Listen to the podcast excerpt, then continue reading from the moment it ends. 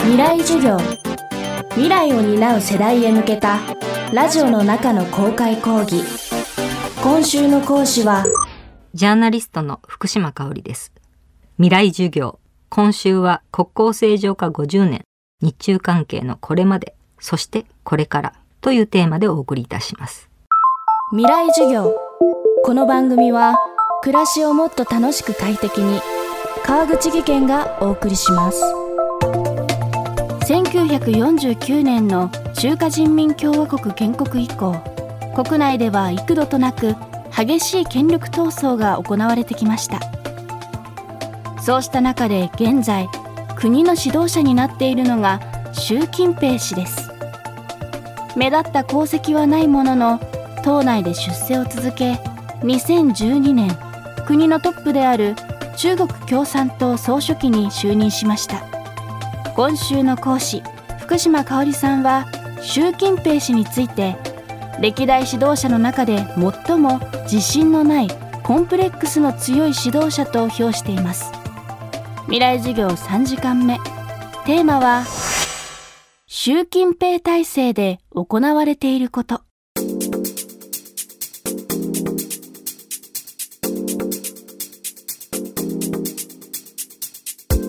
習近平政治の特徴というのは極度の権威主義そして同時に警察軍事実力による取り締まり強化。こういったものが行われます。まあ、もう一つはプロパガンダですね。イデオロギーとか、まあ、メディアとか、インターネットとか、そういったところを使ってですね、個人崇拝キャンペーンを展開して、同時に監視も強化する。で教育改革なんかも行ってますけれどもこれはもう知識層の管理頭のいい人が増えてしまうと自分に批判的な人も増えるというそういうような発想もあると思いますコントロール強化を進めつつ国防教育とか教育改革を通じてその人民を操っていくとインターネットを通じて人民を操っていくというようなスタイルが出てきています。まあ、この結果ですね軍国主義化の風潮もあの見えてきています。習近平政権っていうのもやはりあの続けているとですねおかしいと思う人も増えてきますし、まあ、実際に監視強化されてますから非常に息苦しいということで抵抗運動は当然増えてますただ増えてるても警察軍事実力による取り締まりというのが強化するのでその声がどんどん、えー、潰されてきている。で習近平のですね反鄧小平路線、えー、逆走路線というのはここに来てですね株価が下落したり市場メカニズムにあからさまにまあ介入するような、えー、やり方でですね民営企業家が、えー、どんどん取り締まられたりとかしてですね明らかにその経済が減速して、えー、息苦しい社会になってしまったことですね。庶民が不満を持ち始めるという状況になります。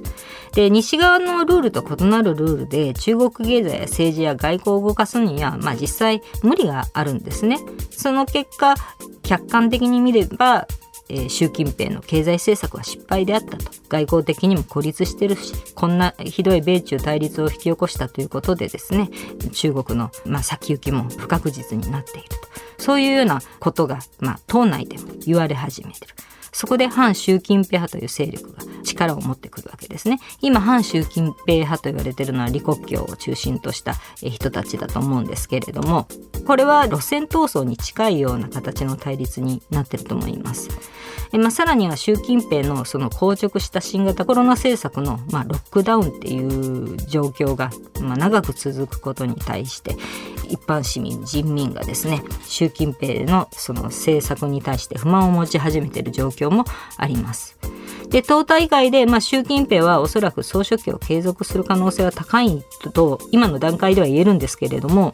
ただそれによってですね習近平の、まあ、これまでやったその経済政策や外交政策やゼロコロナ政策の失敗がですねチャラになるというふうには、えー、言えないと思います。党内の反習近平派も同時に権力を維持して党内のその立場を維持してですね権力闘争が党大会後も継続するという形になると思います。集団指導体制を解体しようというふうに習近平は画策してたんですけれどもやはりそれはちょっととそこまでの、えー、習近平のその権力というのは強まってないので集団指導体制もおそらくは継続する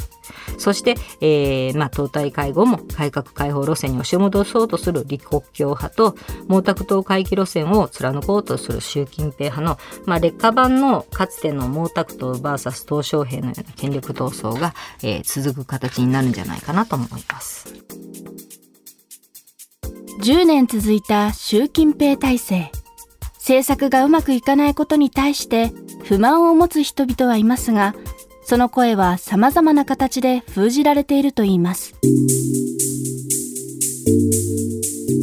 あの面と向かってですね習近平に批判をする官僚ですとか軍人ですとか実際にいますしでそういう人をですね軟禁したり失脚させたりという事件もあるんですけれども習近平自身がやはりそれは分かってると思います。なので粛清を今も続けてるんですね。普通ね粛清ってね23年続けるとですね有能な人まで粛清しちゃってもうガタガタになるわけですよね。習近平はそれを10年も続けてるわけですからある意味党内のもう優秀な人たちっていうのはもう刈り取られた後だというふうに考えてもいい。そういう状況だからこそ権力闘争がまあずるずると続いてしまう。10年も粛清して権力闘争が続くっていうこと自体が習近平がいかにその権力を把握できない弱い指導者であるかっていうことの裏付けだとは私は思いますけどね。未来授業今週の講師はジャーナリストの福島香織さん。今日のテーマは習近平体制で行われていることでした。明日はこの夏。危機が高まった台湾情勢について伺います。川口技研。階段での転落。大きな怪我につながるので怖いですよね。足元の見分けにくい階段でもコントラストでくっきり。白いスベラーズが登場しました。皆様の暮らしをもっと楽しく快適に。川口技研のスベラーズです。未来授業。この番組は暮らしをもっと楽しく快適に川口技研がお送りしました。